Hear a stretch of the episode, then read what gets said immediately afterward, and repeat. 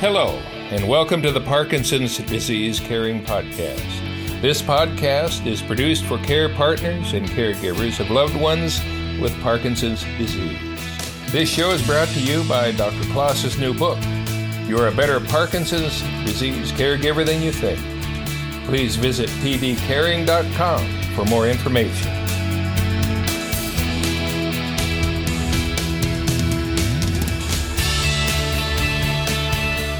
Welcome to the Parkinson's Disease Caring Podcast.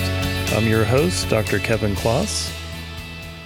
On today's episode, I would like to update you on some recent clinical trial research that was presented at the International Parkinson's Disease and Movement Disorder Society meeting. This was a virtual meeting where research was presented in September of 2021. I would like to share some of the highlights of this meeting with you. And I'm going to share the research in the context of typical patient clinical scenarios to help us understand where some of these therapies may have a unique position in helping our loved ones with Parkinson's disease. A common question in the clinic is What stage am I in with my Parkinson's disease? Another question commonly asked is What should I expect next? What do I have to look forward to in the near future? And how long will it take before I have certain problems that they bring up, such as Will I have dementia? Will I have difficulty walking? When do you think I will need to be in a walker? And many of these type of questions, which of course are very difficult to answer because there's such individual variability in the progression of Parkinson's disease from one patient to another.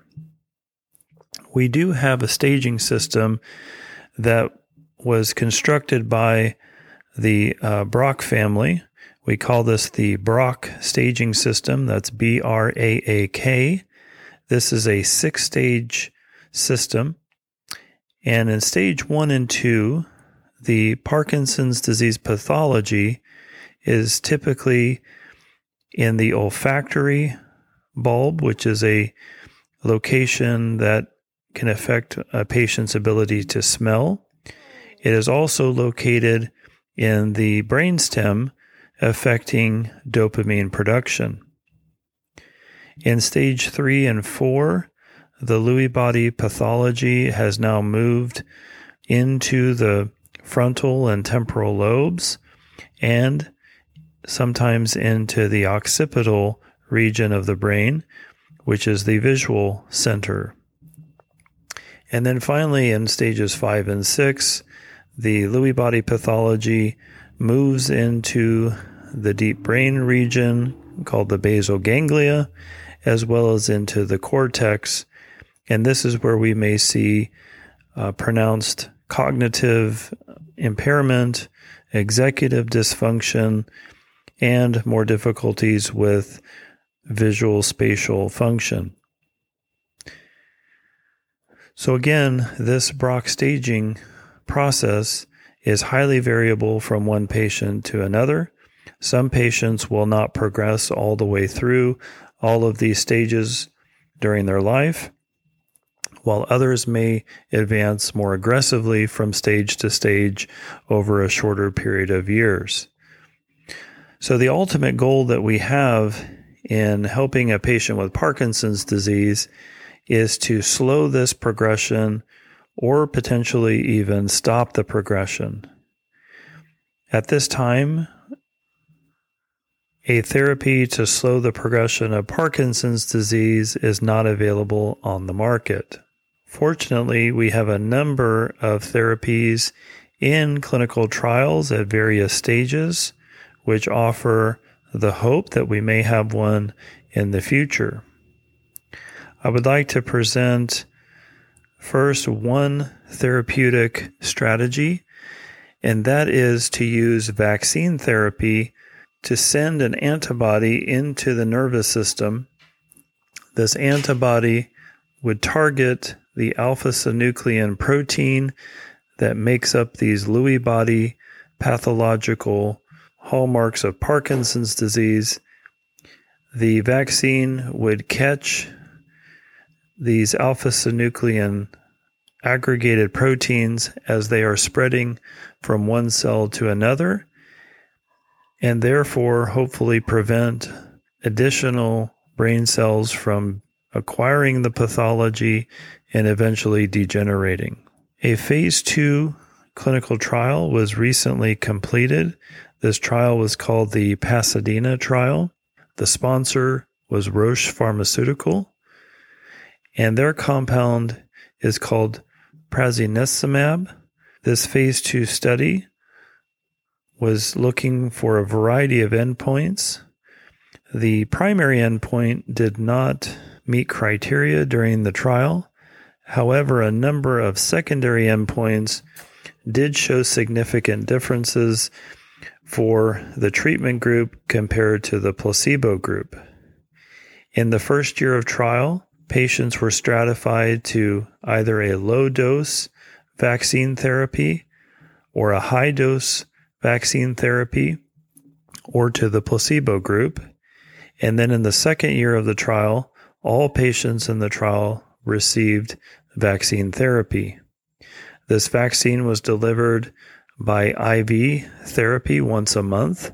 And in the UPDRS rating scale, a 35% difference was seen in the treatment groups compared to the placebo group, and this was highly significant.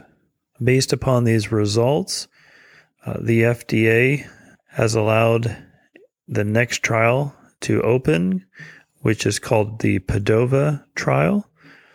This trial is a phase 2B randomized double blind placebo controlled multi center study that will again evaluate the efficacy and safety of this IV vaccine therapy for early Parkinson's disease patients. The trial has started and is currently recruiting patients internationally. Patients will again be randomized to either the vaccine treatment or placebo in the first year, and then all participants will receive the vaccine therapy in the second year. At the International Parkinson's Disease and Movement Disorder Society meeting, it was announced that the second company researching vaccine therapy for early Parkinson's disease patients from Biogen uh, failed to meet the endpoints and the clinical trial development was discontinued. The AFFiRiS trial was reported at this meeting. This is a immunotherapeutic compound called PD01A that was studied in patients with early Parkinson's disease. Instead of giving patients antibodies, this particular compound creates active immunization by providing an amino acid sequence of the alpha synuclein protein that results in natural antibody formation by the patient. In this study, 24 subjects were randomized to different doses of the primary immunization. The immunizations were received at weeks zero, which is the baseline, as well as week four, week eight, and week 12. They were then followed for 52 weeks. Booster injections were received, and pathologic alpha synuclein levels were studied. In this particular study, they found a 50% reduction in pathologic alpha synuclein. The antibodies did seem to fade over the course of about a year, and so boosters were given to maintain these antibody levels.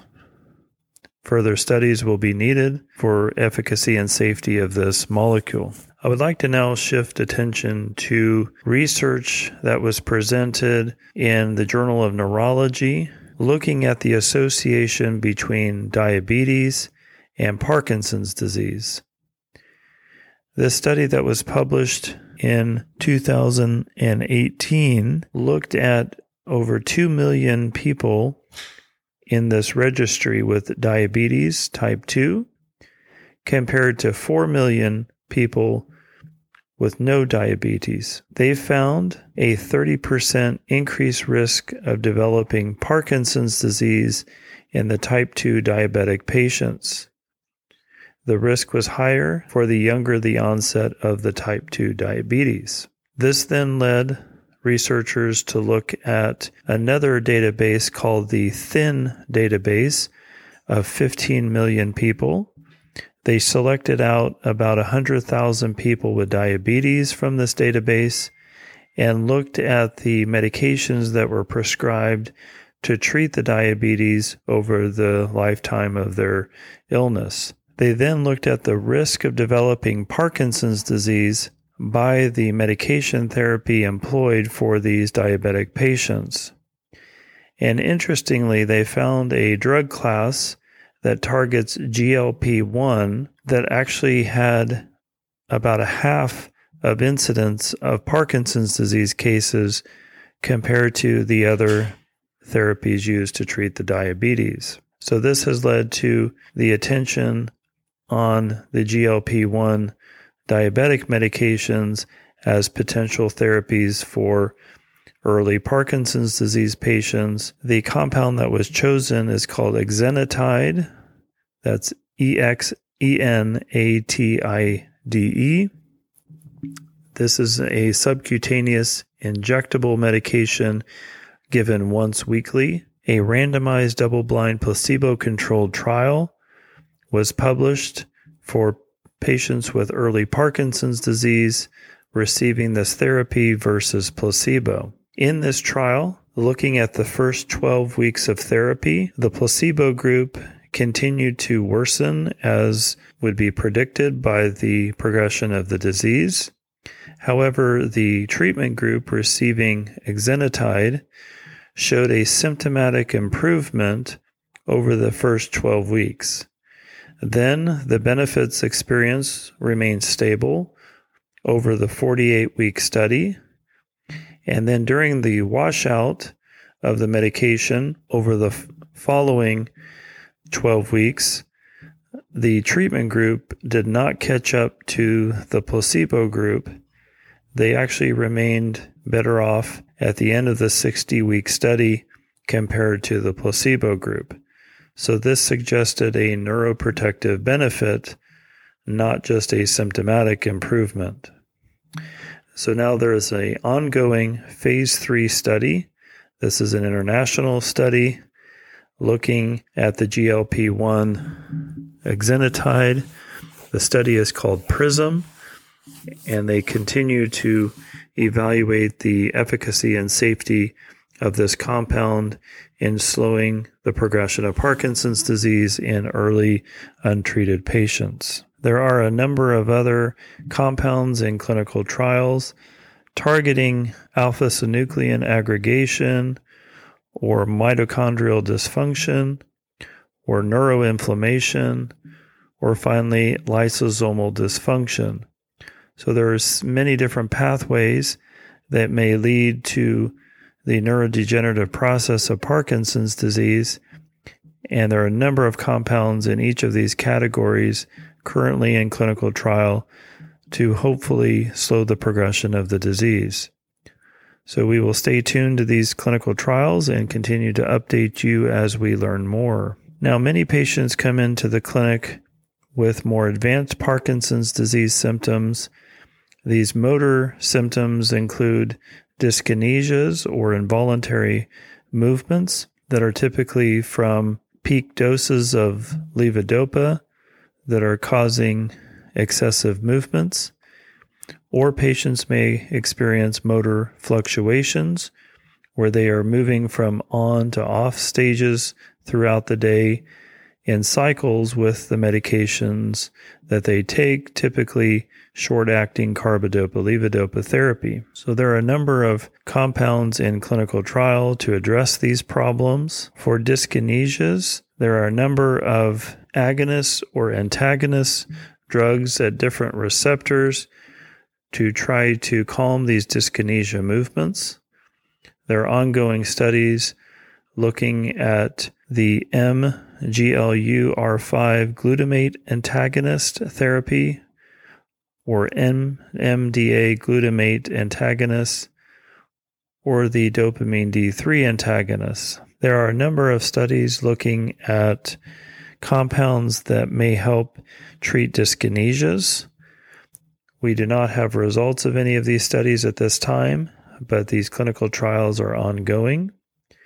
And then for motor fluctuations, one of the exciting areas of research to me is the infusion pumps. There are two companies that are researching carbidopa levodopa infusion pumps that are worn on the outside of the body. The medication is pumped through tubing to a small patch that is on the surface of the skin, typically in the abdominal region, but also could be in the flank or the legs or even potentially the arm. The medication is delivered via a cannula under the skin to the subcutaneous tissue. One company, Neuroderm, has a compound called ND0612. This is a levodopa carbidopa liquid that is infused continuously over 24 hours and is currently in phase 3 double blind randomized controlled trials. The second company is AbbVie with their product called foslevodopa foscarbidopa, which is ABBV 951. The, both companies have very similar infusion pumps using this product over a 24 hour period. The hope is with this continuous delivery system the on and off motor fluctuations will be reduced or potentially eliminated for patients. Another product in clinical trials is a product called Dopafuse. Dopafuse is a retainer that is worn in the mouth. This is a reusable, custom made dental retainer that contains a pre filled single use container that continuously drips carbidopa levodopa on the back of the tongue. Patients are unable to detect the dripping of this medication on the back of their tongue, and apparently there is no taste. This product is in early phase study to determine the efficacy and safety of this product. Additionally, longer acting levodopa dopamine formulations are also in clinical trial. Recently, the IPX203 carbidopa levodopa capsule with longer duration effects. A product made by uh, Impax Pharmaceuticals completed a trial and showed positive results. An ongoing extension study continues to provide more information about the long term eff- efficacy and safety of this product. Another long acting levodopa preparation called the accordion pill unfortunately did not meet study endpoints and will be discontinued. A ropinirole patch is in clinical trials. And finally, there are a number of add on or extensions to levodopa therapy in clinical trials. One called tavapadon. This is a D1, D5 agonist with hopes that it will have direct motor benefits for patients without some of the characteristic side effects that we see from stimulation of the D2 and D3 receptors. A COMT inhibitor, opicapone, continues to be in clinical trials, as well as safinamide, which is a MAO B inhibitor. And finally, uh, cannabis continues to be in clinical trials as another add on therapy for the motor fluctuations of Parkinson's disease. So we remain very optimistic about the clinical trial pipeline for Parkinson's disease.